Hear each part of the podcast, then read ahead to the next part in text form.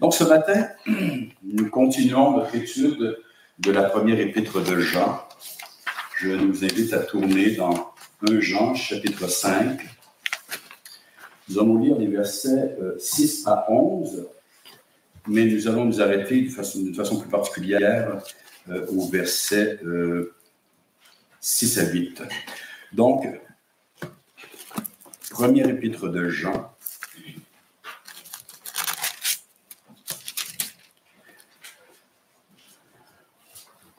chapitre 5, verset 6, c'est lui, Jésus-Christ, qui est venu donc avec de l'eau et avec du sang, non avec l'eau seulement, mais avec l'eau et avec le sang. Et c'est l'Esprit qui rend témoignage, parce que l'Esprit est la vérité. Car il y en a trois qui rendent témoignage, l'Esprit, l'eau et le sang, et les trois sont d'accord. Si nous recevons les témoignages des hommes, le témoignage, le témoignage de Dieu est plus grand, car le témoignage de Dieu consiste en ce qu'il a rendu témoignage à son Fils. Celui qui croit au Fils de Dieu a ce témoignage en lui-même. Celui qui ne croit pas Dieu le fait menteur, puisqu'il ne croit pas au témoignage que Dieu a rendu à son Fils. Et voici ce témoignage, c'est que Dieu nous a donné la vie éternelle et que cette vie est dans son Fils. on peut même ajouter, celui qui a le Fils a la vie, celui qui n'a pas le Fils de Dieu n'a pas la vie. C'est clair, n'est-ce pas? Hmm. Est-ce que j'ai le Fils de Dieu dans ma vie? Est-ce que j'ai cru en lui? Hein? Est-ce que je lui ai fait une place dans mon âme, dans mon cœur, en tant que sauveur et Seigneur? Et il y en a trois qui rendent témoignage. Hein? Premièrement, donc l'apôtre ici met un accent particulier. Il vient de parler du fait que Jésus euh, est le Fils de Dieu, que Jésus est le Christ. On ne peut pas dissocier la personne de Jésus du Fils éternel du Père. Hein, et il ajoute au verset 6, c'est lui. Il y a une emphase ici. Même en grec, c'est vraiment une emphase qui est placée. Hein, c'est comme si tout la lumière est placée sur, la personne du Sauveur. C'est lui, Jésus-Christ, qui est venu euh, avec de l'eau et du sang, non avec l'eau seulement, mais avec l'eau et avec le sang. Et c'est l'Esprit qui rend témoignage. Texte un peu obscur a priori. Hein, difficile à saisir si on ne comprend pas le contexte et qui a donné, bien sûr, comme d'autres textes, euh, euh, droit à plusieurs interprétations. En fait, si on ne prend pas le contexte euh, en, compte, effectivement, ça demeure incompréhensible en soi. Hein. Ce langage employé par l'apôtre Jean, je pense qu'il faut prendre pour acquis, et, ça, ressort de l'épître, que ceux à qui s'adresse, les croyants à qui Jean s'adresse, comprenaient de quoi il s'agissait. Et comme on l'a déjà vu, euh, il semble bien que euh, l'hérésie qui, cherchait à prendre place parmi eux, c'était celle de Sérinthe, un certain Sérin, ou du moins d'une forme de gnosticisme apparenté à, celui-ci. Qu'est-ce que Sérinthe enseignait notamment? Eh bien, il nous disait que euh, le Christ émanant de Dieu, ou le Fils émanant de Dieu, ce qui ne veut pas dire qu'il considérait ce Fils comme étant Dieu lui-même, mais émanant de Dieu, était descendu sur un homme lors de son baptême, le baptême que Jean avait administré à, Jésus. Donc, on, parle ici d'une forme d'adoption, c'est-à-dire Jésus est un homme qui était adopté pour accomplir le dessein de Dieu, un homme considéré comme saint, comme spécial, comme particulier, comme mis à part, mais on différenciait cet homme-là du Fils de Dieu ou du qu'on appelait aussi le Christ. Et euh, ce Jésus, ce Fils-là, le Christ, euh, avait quitté l'homme Jésus avant la crucifixion, ce qui, bien sûr, veut dire que l'on euh, amoindrissait euh, l'importance de cette mort sacrificielle. Et donc, on mettait l'emphase sur le baptême et non sur la croix. Et ça nous permet de mieux comprendre maintenant de quoi est-ce qu'il s'agit. Premier point, avec de l'eau et avec du sang.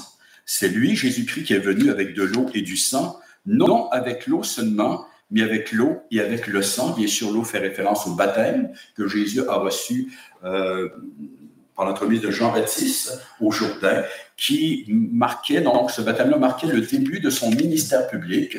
Et comment est-ce que son ministère s'est terminé? Eh bien, par sa crucifixion d'entre son ministère public ici-bas. Après cela va commencer son ministère céleste, car le Seigneur va être non seulement ressuscité, mais il va monter à la droite du Père, où il est toujours en tant qu'homme glorifié, Hein, comme étant devenu l'auteur de salut éternelle. Donc, ça devient clair, en tout cas pour moi, qu'il est question donc du baptême de Jésus ainsi que de sa crucifixion sur la croix du calvaire. Et donc, contre euh, les erreurs doctrinales qui détruisaient la foi chrétienne, que l'on cherchait à faire pénétrer dans là où les assemblées auxquelles, à laquelle s'adresse ou auxquelles s'adresse l'apôtre Jean, celui-ci établit le fait, encore une fois, que le Fils de Marie, authentique homme, n'est nul autre que le Fils de Dieu, lequel est essentiellement un avec le Père de toute éternité. Essentiellement veut dire qu'il est la même essence, partage la même nature. Il est Dieu de toute éternité qui s'est fait homme. C'est pour proclamer une telle vérité quand, que le symbole de Chalcédoine, qui a été rédigé en 541, euh, a, déclaré ceci, à savoir que Marie est la mère de Dieu selon l'humanité, la mère de Dieu Théotokos. C'est un, une, une, expression qu'on ne retrouve pas dans notre confession de foi, dans plusieurs confessions de foi euh, réformées, en raison bien sûr des abus euh, dont euh, tout cela a été l'objet. Ça donnait bien sûr, en fait ça avait déjà commencé à l'époque, hein, ça donnait naissance à une vénération, pour dire une adulation, même une adoration de la Vierge Marie. Mais le terme lui-même, l'expression elle-même est extrêmement importante. Ce qu'on voulait dire ici, c'est que celui qui a été conçu dans le sein de la, Mère, la Vierge Marie, Jésus de Nazareth, n'est nul autre que Dieu. C'est pour ça que l'expression dit bien Mère de Dieu selon l'humanité selon l'humanité. On va y revenir tout à l'heure. Donc, donc c'était pour euh, euh, euh, déclarer le fait qu'il n'y a qu'une seule personne, un seul sujet dans le Seigneur Jésus-Christ. Il n'y a pas un homme uni à Dieu, mais bien Dieu fait chair. Et ce Fils incarné dans le sein de la Vierge, parce qu'il est, encore une fois, nous croyons bien sûr, parce que l'Écriture le déclare, que euh, Marie a enfanté sans avoir connu d'homme. C'est un miracle parce que le Christ n'a qu'un seul Père, c'est Dieu lui-même, hein, de toute éternité. Et il n'est pas en Adam. Je dis il n'est pas parce qu'il est toujours. Hein, euh, la deuxième personne de la Trinité existe toujours en tant qu'homme glorifié. Celui-ci n'a jamais été en Adam. Et euh, donc, il n'a pas paru seulement, donc, ce Jésus, comme le prétendaient les hérésiaques, avec de l'eau, c'est-à-dire que qu'à son baptême, ce n'est pas le Christ qui est descendu sur lui, mais bien le Saint-Esprit. Hein? Euh, il y a toute une différence ici. Et, donc, celui euh, qui a été baptisé était déjà le Fils de Dieu, parce que dès sa conception, celui qui était dans le sein de Marie, l'enfant de Marie, n'est nul autre que Dieu fait homme. Et euh, Jean met l'accent sur le fait que son ministère, sa mission ici-bas, ne pouvait être terminée tant qu'il n'avait pas fait l'expiation des péchés, tant qu'il n'avait pas souffert sur la croix. C'est à ce moment-là, au moment où il devait rendre l'âme, d'ailleurs, que le Seigneur a déclaré ceci, Jean chapitre 19, verset 30, tout est accompli. Jésus n'est pas seulement venu pour révéler quelque chose, c'est pas seulement quelqu'un qui est venu apporter une connaissance de la divinité. Il est venu sauver son peuple. Il est venu apporter la connaissance mais il est venu aussi sauver son peuple. On peut même dire la connaissance de notre salut. Alors, comme je le disais concernant son baptême, ce n'est pas le Fils qui est descendu sur Jésus, puisque Jésus n'est nul autre que le Fils, mais bien le Saint-Esprit qui est venu pour que dans son humanité, il soit rendu capable d'accomplir la volonté du Père, soit rendu apte à accomplir sa mission. L'auteur de l'Épître aux Hébreux nous dit qu'il a été poussé par l'Esprit pour s'offrir en sacrifice pour faire le rachat de nos fautes. Et ça nous rappelle encore une fois la réalité de cette incarnation. Dans son humanité, il avait besoin d'être loin de la puissance du Saint-Esprit. En tant que Dieu, il n'a pas besoin. Il est un avec l'Esprit de toute éternité, même l'Esprit est l'Esprit du Père et du Fils. Hein. Et euh, euh, ça démontre encore une fois tout cela, la réalité de l'incarnation le Fils éternel s'est fait chair. Et toujours selon les termes donc, du symbole de Chalcédoine, je ne veux pas entrer dans tous les détails, mais ces deux natures existent dans le Fils sans confusion, sans changement. Il n'y a pas de confusion. Il n'est pas à moitié humain et à moitié Dieu. Il n'y a pas de changement parce que la divinité ne peut pas changer, elle est immuable. De même, son humanité, car s'il n'avait pas été réellement humain, il n'aurait pas pu être tenté comme nous. Il n'aurait pas pu souffrir ce qui est nécessaire puisque d'une manière ou d'une autre, il avait probablement moins souffert, peut-être parce que les souffrances auraient été atténuées, soi-disant par la divinisation de, de, de, son, de sa nature humaine. Pas de division ni de séparation. C'est à, savoir tout simplement que celui qui était là, qui s'est donné en sacrifice, n'est nul, nul autre que Dieu fait chair. Et on donné un, terme hein, euh, théologique à cela. On appelle ça l'union hypostatique ou personnelle. Pourquoi? Ça veut juste dire que les deux natures se sont unies à une seule personne. Alors, cette, cette expression-là, d'ailleurs, a été forgée, a été maintenue pour combattre une, hérésie qui a lieu au 5e siècle, extrêmement importante. Elle venait de certain Nestorius, qui était le patriarche de euh, l'église de Constantinople, grande église, celui qu'on le considérait d'ailleurs comme le nouveau Chrysostome, parce qu'il semble-t-il un très grand orateur, mais il propageait des idées très, très bizarres, pour ne pas dire hérétiques, sur l'incarnation. D'ailleurs, il n'aimait pas le, terme théotokos, il préférait Christotokos. Alors, ça peut bien paraître, sûr, ça peut se sembler peut-être plus biblique à bien des égards, mais il y a une raison à cela. Qu'est-ce que Nestorius disait? Il disait, celui qui était conçu dans le sein de Marie est un homme, tout simplement, auquel a été uni le Fils éternel. On parle donc de deux personnes, de deux sujets séparés. Mais lui disait, ils sont tellement unis qu'on ne peut désormais parler que d'un seul Christ. Ça paraît bien, n'est-ce pas? Mais le fait ceci, ça détruisait l'incarnation. Quelle est l'importance pour nous euh, de cela aujourd'hui? Bien, c'est parce que si on ne maintient pas cette union personnelle, du fait que celui qui est né de la Vierge Marie n'est nul autre que Dieu lui-même, eh bien, cela enlève à la personne de Jésus-Christ son caractère infini, c'est-à-dire sa valeur infinie. Ça enlève le, caractère de, la valeur infinie de son sacrifice offert pour nos péchés. C'est la divinité qui a conféré à la nature humaine cette valeur infinie. C'est un grand mystère, c'est inexplicable, mais c'est extrêmement sensé et logique. Et c'est aussi grâce à cette divinité qu'on peut parler du fait que le plan était infaillible. Et parce que, étant Dieu, le Fils ne pouvait pécher, bien qu'il était réellement tenté en tant qu'homme. Ça aussi, c'est difficile à saisir et à comprendre, mais ça fait partie de la vérité des Écritures. Un sauveur parfait qui ne pouvait rater sa mission ce qui d'aucune manière n'amoindrit la réalité de la tentation qu'il a vécue, ni de ses souffrances. Car s'il n'avait pas réellement été tenté comme moi en toutes choses, et s'il n'avait pas souffert ce qui était nécessaire pour payer le prix de mon péché, eh bien, je ne serais pas sauvé. Vous savez, je pourrais vous dire aujourd'hui que je vais séparer votre tête et votre corps, mais de façon si minime qu'en fait, c'est comme s'ils sont encore joints ensemble. Mais si on faisait passer seulement la plus mince feuille de papier qui soit entre mon corps et ma tête, c'est la mort assurée. Elles ne sont, les deux ne sont plus unis. Alors, de dire qu'il y a le Fils éternel uni au Fils de Marie, ça peut bien paraître, même si on dit qu'ils sont tellement unis maintenant qu'on parle d'une seule personne, mais en, réalité, ça détruit l'incarnation. On a certainement déjà vu à la télévision, n'est-ce pas, l'entrée dans l'atmosphère d'une capsule spatiale, ou pour ceux qui sont un peu plus âgés, la navette spatiale. Ça ne nous rajeunit pas, hein? C'est déjà dépassé, il n'y en a plus. Hein? La navette spatiale, c'était tellement moderne à l'époque, hein? extraordinaire. Maintenant, pour, que pour que ces engins puissent revenir dans l'atmosphère, ça leur prenait, et ça prend pour les capsules encore aujourd'hui, n'est-ce pas, un bouclier thermique. Sans quoi, c'est la désintégration assurée.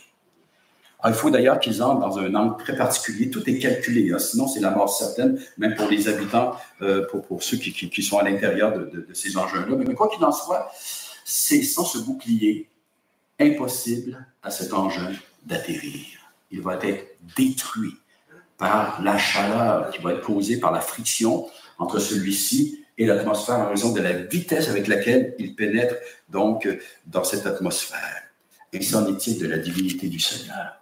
C'est ce qui lui a permis à la personne de Jésus de prendre sur lui cette colère éternelle hein, que, que, que, suscité mon péché. et d'en faire l'expiation totale, la propitiation parfaite et de ressortir vainqueur du tombeau. C'est en raison du bouclier de sa divinité. Ça nous rappelle aussi que tout ce qu'il accomplit, encore une fois, il l'accomplit dans son humanité, afin de pouvoir me représenter. C'est pour ça qu'on parle de la mort vicariale du Seigneur Jésus-Christ.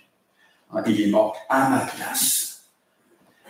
Cependant, on doit se rappeler que même dans cette, cette humanité-là, qui était comme un voile placé sur sa divinité, resplendissait malgré tout, et ça ne pouvait pas faire autrement, sa divinité. Tout son, caractère, toute son œuvre manifestait la réalité de sa nature divine. Paul a, bien expliqué euh, en, la question de cette incarnation dans son épître aux Philippiens, au chapitre 2, les versets 6 à 11. Je vous invite à y tourner. Ainsi, le Seigneur s'est identifié à nous par le baptême. Il n'a pas besoin d'être baptisé. Hein, baptême de repentance qu'effectuait, qu'administrait euh, Jean le Baptiste. Mais Jésus s'est fait baptiser dans l'eau afin de s'identifier avec son peuple. Et sur la croix, il était toujours en train de s'identifier à nous parce que c'était pour nous qu'il était crucifié et qu'il expérimentait la colère du Père contre le péché. Éphésiens chapitre 2, versets 6 à 11. Quel texte glorieux. Pardon? Philippiens, qu'est-ce que j'ai dit? Philippiens, chapitre 2, versets 6 à 11. Merci de me rappeler à l'ordre. Existant en forme de Dieu, Jésus bien sûr, il n'a point regardé son égalité avec Dieu comme une proie arrachée, mais il s'est dépouillé lui-même en prenant une forme de serviteur, en devenant semblable aux hommes. Il vu comme un vrai homme, il s'est humilié lui-même, se rendant obéissant jusqu'à la mort, même jusqu'à la mort de la croix.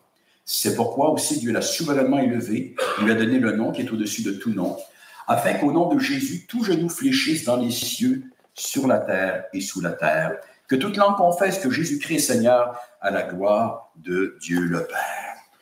Alors, Paul ici euh, affirme que Jésus existe éternellement en forme de Dieu. Ça veut dire qu'il est Dieu. Hein. La même chose quand l'auteur de l'Épître aux Hébreux nous dit que Christ est euh, le resplendissement, en fait, le, reflet de la gloire de Dieu, le resplendissement de la gloire de Dieu et l'empreinte de sa personne. Ça veut dire qu'il possède sa nature même.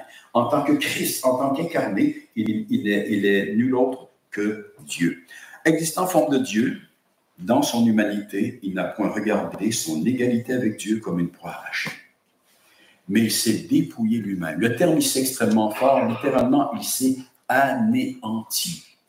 En quoi est-ce qu'il s'est anéanti? Certains ont pensé que ça voulait dire qu'il avait rejeté ou mis de côté certains de ses attributs divins une impossibilité. Dieu est immuable, Dieu ne change point. Le Seigneur Jésus-Christ n'a pas mis de côté certains de ses attributs divins. C'est juste que son humanité a été voilée, sa divinité a été voilée sous son humanité, bien qu'elle transpirait malgré tout hein, en tant que telle. Et tout cela afin de se rendre au serviteur, de devenir un serviteur parfait et d'accomplir tout ce qui était nécessaire à ma rédemption. Il s'est rendu obéissant jusqu'à la mort même jusqu'à la mort de la croix. Et c'est la raison pour laquelle Dieu l'a souverainement élevé en tant qu'homme glorifié. Car en tant que Dieu, Dieu n'a pas besoin de l'élever parce que sa gloire ne change point. Sa gloire est infinie. Du point de vue de son humanité, de, sa divinité, le Fils de Dieu ne change point. Il n'a jamais changé. Ah, c'est pour ça qu'il nous est dit dans l'évangile de Jean, chapitre 1, verset 18, Personne n'a jamais vu Dieu. Dieu, le Fils unique, qui est dans le sein du Père, est celui qui l'a fait connaître. Pendant qu'il est parmi nous, il est toujours dans le sein du Père. Celui qui a été conçu dans le sein de la Vierge Marie, même s'il était à l'état, euh, que d'une simple cellule, continuait à gouverner le monde par sa parole toute puissante.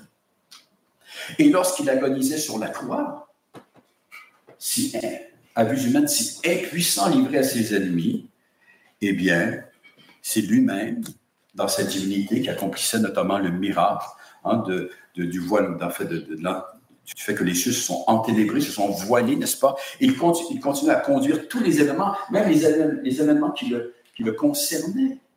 En tant que Dieu, il n'a jamais changé. Dans son humanité, il s'est anéanti. S'est rendu euh, euh, s'est fait serviteur au plus haut point. Et c'est la raison pour laquelle, en tant qu'homme, Dieu l'a élevé au plus haut niveau possible. Il est devenu le premier-né d'entre les morts, le représentant de la nouvelle humanité, le chef suprême de l'Église. Et de même que le baptême de Jésus devait le conduire au calvaire, rappelons-nous ce matin, deuxième dimanche de l'Avent, que la crèche demeure indissociable de la croix de notre Sauveur. C'est pour s'offrir en sacrifice qu'il a. Hein. Euh, et comme je le disais tout à l'heure, il n'a pas seulement paru pour nous apporter la connaissance, mais aussi la rédemption par ses souffrances. Sa naissance, son baptême, visait le don de sa vie comme propitiation de nos péchés. Sinon, nous tombons dans une caricature de la personne du Seigneur Jésus-Christ, pour ne pas dire une idole. Nous tombons dans le sentimentalisme et c'est extrêmement dangereux. Non seulement nous devons nous rappeler, nous devons étudier la naissance du Sauveur, son incarnation, mais rappelons-nous que tout cela est indissociable de la croix. Dieu n'est pas une espèce de Dieu bonbon, n'est-ce pas? Euh, euh, une espèce de Père Noël qui a envoyé son Fils pour nous aimer, qui, qui, manifestait son amour. Il a envoyé son Fils pour faire la propitiation des fraudes. Comme nous l'avons chanté, n'est-ce pas, la bonté et la justice de Dieu se sont unis pour notre rédemption. Dieu n'a pas mis de côté sa justice pour me sauver.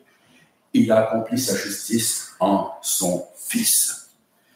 Cela aussi nous rappelle que si nous, nous n'avons absolument rien à faire pour notre salut, nous sommes appelés aussi à suivre le Seigneur Jésus-Christ dans ce monde. Et ça implique aussi des sacrifices et de la souffrance, car si on a rejeté le Fils, on va rejeter aussi ceux qui euh, le suivent. Le témoignage de l'Esprit maintenant, toujours au verset 6, et c'est l'Esprit qui rend témoignage parce que l'Esprit est la vérité. Intéressant. Alors, au caractère historique du baptême, de la mort sacrificielle de Christ, tel que rapporté par les témoins oculaires de ceux-ci, qui ont été choisis par le Seigneur Jésus-Christ, les apôtres, eh bien, Jean ajoute les témoignages ou l'attestation que fait de tout cela le Saint-Esprit, qu'il appelle aussi euh, la vérité, n'est-ce pas? Euh, et euh, c'est un témoignage qui le rend de façon très, très particulière, le Saint-Esprit, à ceux qui a engendré lui-même de la vie d'en haut, car le Verbe est au présent, et c'est l'Esprit qui rend témoignage. Au moment où l'apôtre écrit, il dit, l'Esprit rend témoignage. Et bien sûr, cela vient contredire les mensonges des antéchrists qui enseignaient un autre justement un faux Christ, un faux Messie, un faux. Et, et, et genre de dire, ce n'est pas ce que l'Esprit vous enseigne, vous qui le connaissez, vous qui connaissez le Seigneur Jésus-Christ en tant que tel. Et donc, c'est une action présente. Et euh, je rappelle bien sûr que le Seigneur avait déjà annoncé ce ministère du Saint-Esprit extrêmement important. Jean chapitre 15, les versets 26 et 27. Quand sera venu le consolateur, que je vous enverrai de la part du Père, l'Esprit de vérité qui vient du Père, il rendra témoignage de moi et aussi vous rendrez témoignage parce que vous êtes avec moi dès le commencement. Bon, il y a un, ministère particulier euh, de la part des apôtres ici, mais on peut faire une application à toute l'Église. Le Saint-Esprit a rendu témoignage hein, lors, du ministère de Jésus, lors de son incarnation, etc. Enfin, il a même commencé à rendre témoignage avant cela, dans les siècles passés, par les prophètes, par toutes les actions que Dieu accomplit, mais il continue à rendre témoignage aujourd'hui. Parce que Dieu n'est pas mort. Et Jean chapitre 16, les versets 7 à 15, je vous invite à y tourner, Jean chapitre 16, les versets, pour lire les versets 7 à 15. Jésus qui annonce son départ après sa crucifixion, les disciples ne comprenaient pas très bien. Il semble même qu'ils étaient attristés de cela. Alors il a dit ceci. Donc Jean chapitre 16, versets 7 à 15. Cependant, je vous dis la vérité. On est toujours dans la vérité. Hein? Il vous est avantageux que je m'en aille, car si je ne m'en vais pas, le consolateur ne viendra pas vers vous. Mais si je m'en vais, je vous l'enverrai. Et quand il sera venu, il convaincra le monde en ce qui concerne le péché, la justice et le jugement. En ce qui concerne le péché, parce qu'il ne croit pas en moi, la justice, parce que je vais au Père et que vous ne me verrez plus, le jugement, parce que le prince de ce monde est déjà jugé. J'ai encore beaucoup de choses à vous dire, mais vous ne pouvez pas les porter maintenant. Quand le consolateur sera venu, l'esprit de vérité, Il vous conduira dans toute la vérité, car il ne parlera pas de lui-même, mais il dira tout ce qu'il aura entendu. Il vous annoncera les choses à venir. Il me glorifiera parce qu'il prendra de ce qui est à moi et vous l'annoncera. Tout ce que le Père a est à moi. C'est pourquoi je vous ai dit qu'il prend ce qui est à moi et qu'il vous l'annoncera. On a encore aussi une preuve que le Saint-Esprit est Dieu. Jésus aussi. Tout ce que le Père a est à moi parce qu'il partage la divinité. Et si le Saint-Esprit peut prendre tout ce qui est au Fils et le révéler, c'est parce qu'il est lui-même Dieu, car seul Dieu peut révéler Dieu en tant que tel dans toute sa plénitude. Quoi qu'il en soit, l'idée qui ressort, encore une fois ici, il y a euh, une application particulière qui est faite aux apôtres. La question de rappeler tout ce que Jésus leur a enseigné, etc., afin qu'ils comprennent mieux ces choses, qu'ils puissent les proclamer. Mais on peut étendre cela aussi à l'ensemble de l'Église. On ne parle plus aujourd'hui de révélation, de la vérité, de l'évangile, d'inspiration, mais d'illumination. Le Saint-Esprit qui illumine les cœurs afin qu'on puisse mieux comprendre tout ce que concerne, tout ce que, euh, tout ce qu'on retrouve dans l'Évangile, n'est-ce pas? Mais l'idée, encore une fois, c'est que le Saint-Esprit va rendre témoignage. Il va convaincre le monde en ce qui concerne le péché, la justice et le jugement. Et il convainc d'une façon plus particulière ceux qui l'appellent de façon efficace.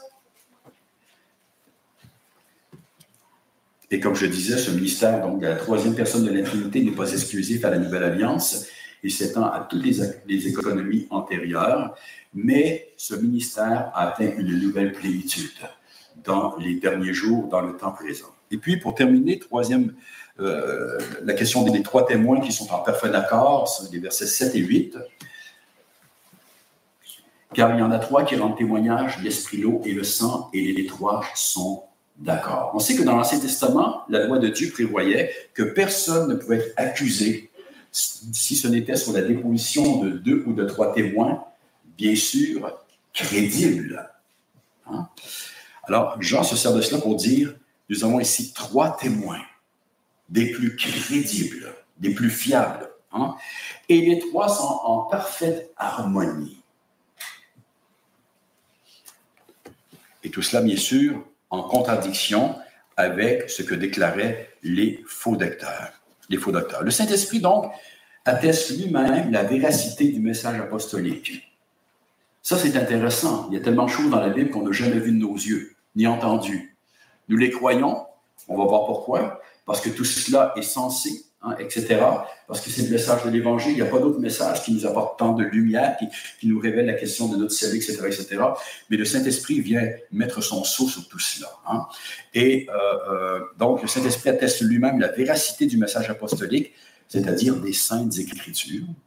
Il, atteste qu'il s'agit bien de la parole infaillible et inhérente, veut dire qui ne contient aucune erreur possible. Hein.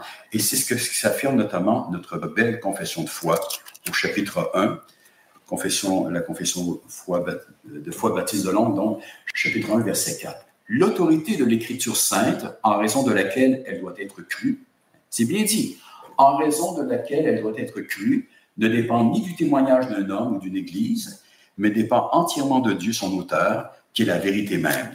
Elle doit donc être reçue parce qu'elle est la parole de Dieu. Elle s'authentifie elle-même. Elle porte l'empreinte de Dieu. Elle porte son autorité. C'est surnaturel. Parce que le christianisme, c'est surnaturel. D'accord avec cela? Tout n'est pas miraculeux. Miraculeux veut dire que Dieu met de côté les lois naturelles. Hein? Vous êtes paraplégique, puis d'un coup, vous mettez à marcher. Vous êtes avec de naissance, vous mettez à, voir. Vous êtes mort, vous sortez de votre tombe. Un miracle. Mais même si ce n'est pas un miracle, Dieu agit de façon surnaturelle, extrêmement important pour contrecarrer notamment tout le rationalisme qui a pénétré dans une grande partie de l'Église du Christ, hein, et en raison et, qui fait en sorte que l'on nie la capacité de Dieu de se révéler comme il l'a fait et d'accomplir des miracles aussi. On nie même l'incarnation du Fils. Toutes sortes de raisons, quoi qu'il en soit, l'autorité de l'Écriture sainte est telle que nous sommes inexcusables de ne pas les recevoir pour, ce, ne pas les recevoir pour ce qu'il est. Ça continue au paragraphe 5. Nous pouvons être mus et poussés par le témoignage de l'Église de Dieu à accorder aux Écritures saintes une haute estime tout empreinte de respect. De plus, le caractère divin du contenu, la portée pratique de son enseignement, la majesté de son style, la cohérence de toutes les parties, le but de l'ensemble qui est de donner toute la gloire à Dieu, le dévoilement qu'elle opère pleinement, qu'il y a un, un, unique moyen par lequel l'être humain puisse être sauvé, et de nombreuses autres qualités incomparables. En un mot, sa totale perfection sont autant de raisons par, par lesquelles la parole de Dieu s'authentifie sans l'ombre d'un doute. La parole de Dieu est parfaite en elle-même. Hmm? Néanmoins, malgré la valeur de ces arguments, notre assurance totale et notre conviction du caractère infaillible de sa vérité et de son autorité toute divine proviennent de l'œuvre intérieure du Saint-Esprit, rendant témoignage dans notre cœur par et avec la parole. Remarquons ici que le Saint-Esprit n'est pas détaché de la parole.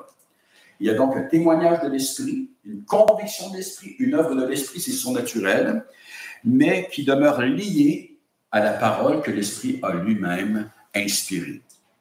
Ça, c'est important parce que ça vient en compte, notamment, à l'époque, on, combattait notamment et sur l'idée euh, du catholicisme, à savoir que l'Église est maîtresse de l'Écriture que c'est l'Église qui décide ce qu'est l'Écriture. Alors que dans le protestantisme orthodoxe, ce qu'on a affirmé, c'est ce qu'on trouve, c'est tout à fait biblique, c'est l'Écriture qui s'impose à l'Église. C'est la voix de Dieu.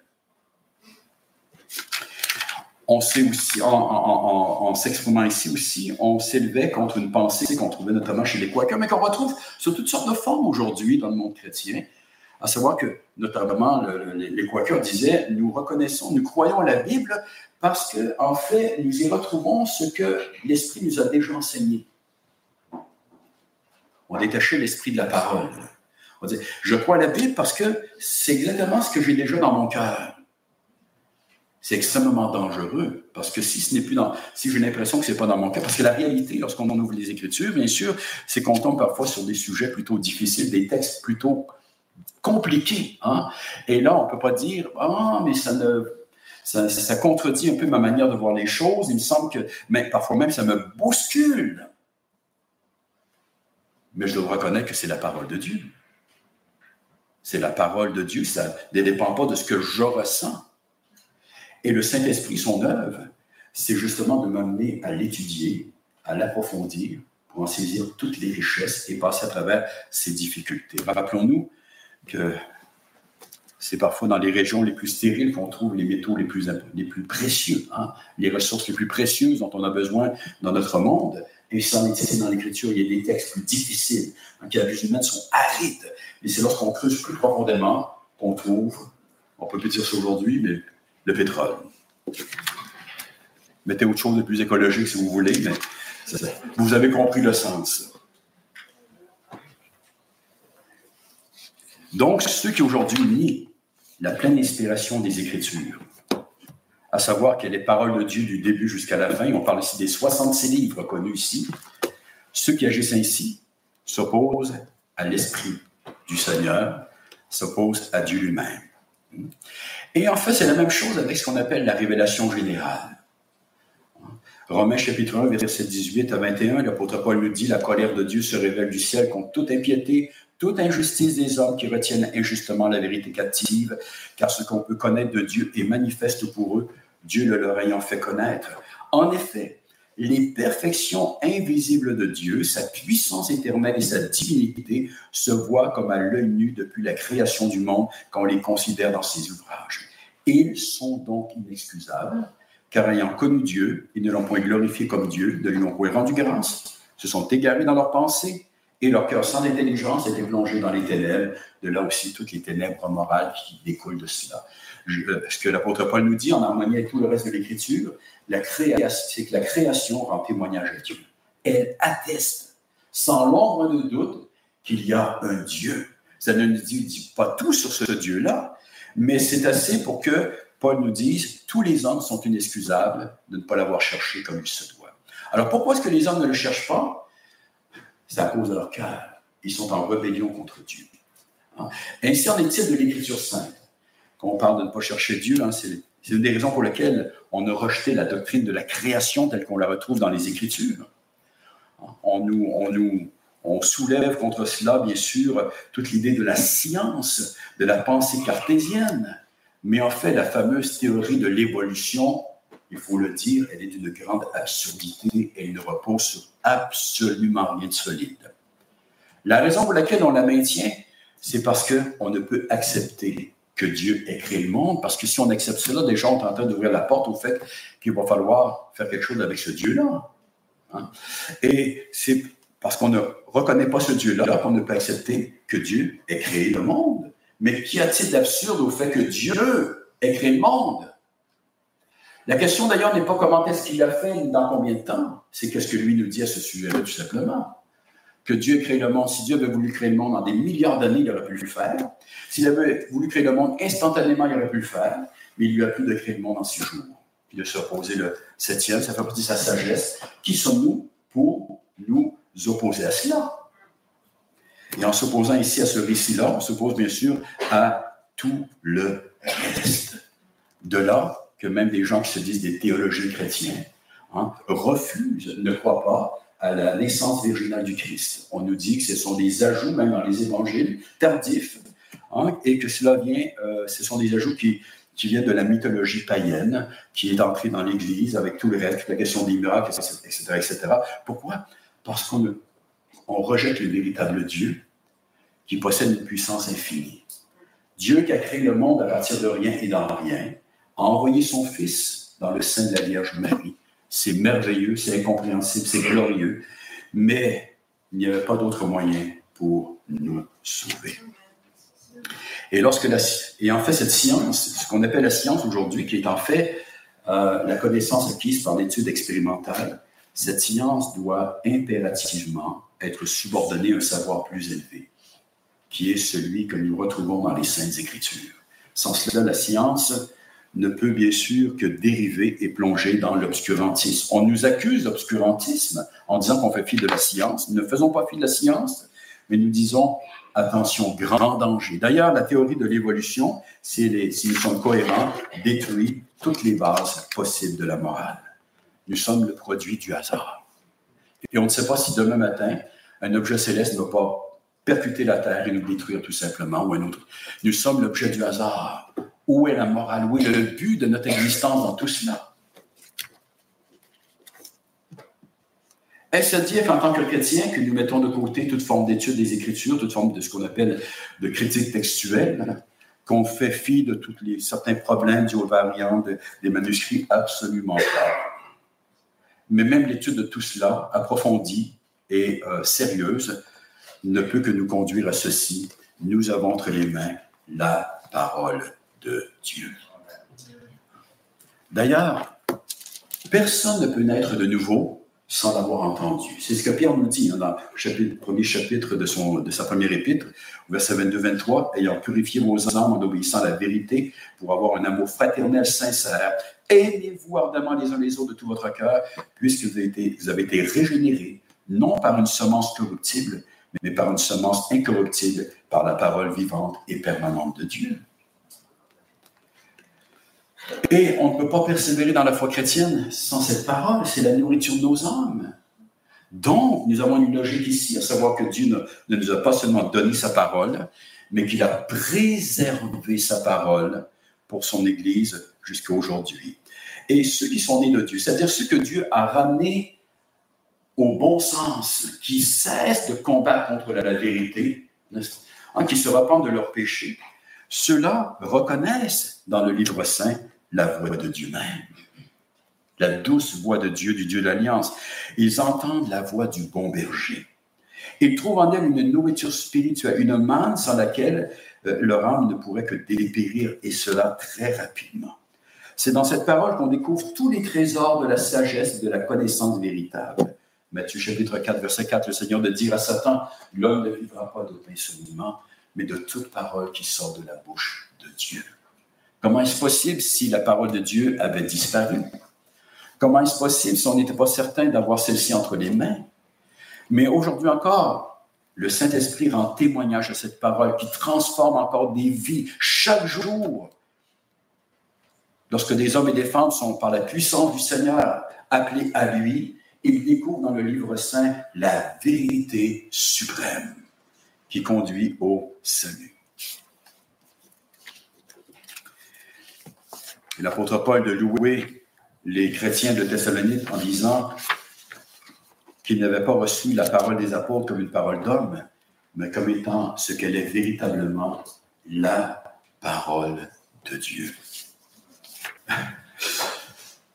Et donc, et c'est par cette parole, effectivement, que nous est révélé le salut de Dieu, le Fils éternel du Père qui s'est incarné pour notre rédemption. Quelle grâce d'être au bénéfice de cette parole et de l'œuvre du Saint-Esprit. Et vous savez, s'il y a parmi nous quelqu'un qui n'est pas, qui ne bénéficie, pas de cela, hein, vous ne pouvez pas vous cacher en disant Ah, moi, le Saint-Esprit ne m'a pas convaincu, car je n'ai aucun doute que le Saint-Esprit cherche à vous convaincre. Hein. Et que si vous ouvrez la parole de Dieu avec sincérité, et là, on ne parle pas de sentimentalisme, on ne parle pas de pensée positive, mais si vous ouvrez ce livre vraiment dans une véritable recherche de la vérité, vous ne pourrez qu'être conduit à déclarer, j'ai devant moi la parole de Dieu. Et vous ne pourrez en arriver qu'à ceci, à savoir que cette parole est là pour nous dire comment nous pouvons être sauvés de nos péchés. Pourquoi nous avons besoin d'être sauvés et comment nous pouvons être sauvés nous avons besoin d'être sauvés parce que nous sommes pécheurs, parce que nous sommes des rebelles face à Dieu, parce que nous commettons le mal, parce que nous sommes souillés par l'iniquité, hein, parce que nous sommes, révoltés contre le Créateur et nous transgressons ses commandements jour après jour constamment. Nous marchons dans le mal. Toutes nos pensées sont tournées vers des choses mauvaises, sans même si on s'en rend compte. Nous sommes morts dans notre péché, mais Dieu a donné son Fils. Le Fils de Dieu, Dieu le Fils s'est fait chair afin de s'offrir en sacrifice, afin que quiconque croit en lui ne périsse point, mais qu'il ait la vie éternelle. Amen. Notre Père, il est grand le don que tu as fait, le don de ton Fils. Effectivement, tu as tant aimé le monde que tu as donné celui-ci, afin que quiconque, sans exception, croit en lui, ne périsse point, ne connaissent point la perdition éternelle, mais qu'il est la vie éternelle. Quelle grâce, quel salut, quelle merveille. Dieu s'est fait chair. Nous voyons dans ton Fils, Seigneur, l'immensité de ton amour. L'immensité de ton amour, car tu as donné ce qui t'est le plus cher, notre Dieu, ce qui t'est le plus précieux, celui qui est un avec toi, afin qu'il souffre, Seigneur, dans son humanité, tout ce qui était nécessaire pour me racheter de mes fautes, pour me libérer de la condamnation de la loi, pour me réconcilier avec toi, pour me donner l'espérance, afin que je reçoive la vie véritable. Avec cette vie, Seigneur, vient le bonheur réel. Seigneur, ce que nous appelons dans ce monde la joie, Seigneur, n'est que mensonge. C'est un leurre, notre Dieu. Ce sont des joies éphémères qui, toujours, Seigneur, finissent par des pleurs, par la déception, car rien ne subsiste ici-bas. Mais celui qui met sa foi en toi, sa confiance en toi, est assuré, notre Père, d'une joie éternelle. En fait, ta parole même nous parle d'allégresse. Ta parole dit bienheureux, heureux ceux qui croient en toi. Car Seigneur, tu répands la joie dans le cœur de ceux qui se confient en toi. Une joie éternelle, une joie qui, il est vrai que, qui est encore passagère à certains égards pour ceux qui croient en toi ici-bas, mais nous avons l'assurance où le jour vient, où plus rien ne pourra désormais, Seigneur, nous l'enlever. Seigneur, il n'y aura plus aucun nuage, aucune larme. Nous ne craindrons plus la mort, nous ne craindrons plus aucun problème, quoi que ce soit, notre Dieu, car nous serons avec toi pour l'éternité et tous les effets du péché auront disparu dans nos vies personnelles et autour de nous. Il est grand le mystère de la piété. Notre Père, tu nous appelles à la repentance ce matin. Et nous voulons nous courber devant toi, même nous qui te connaissons, reconnaître notre besoin constant, constant de repentance. Notre besoin constant de revenir à ton Fils, de revenir, euh, Seigneur, à ces bases même de l'Évangile, notre Dieu et qui nous rappelle et qui nous enseigne, Seigneur, que nous avons été rachetés afin de te servir. Nous avons été rachetés afin de vivre dans la crainte de ton nom, dans la piété. Sachant, Seigneur, que, encore une fois, que tout cela nourrit en nous une espérance glorieuse. Que ton nom soit béni ce matin. Que ton nom soit glorifié en Christ Jésus. Amen. Amen.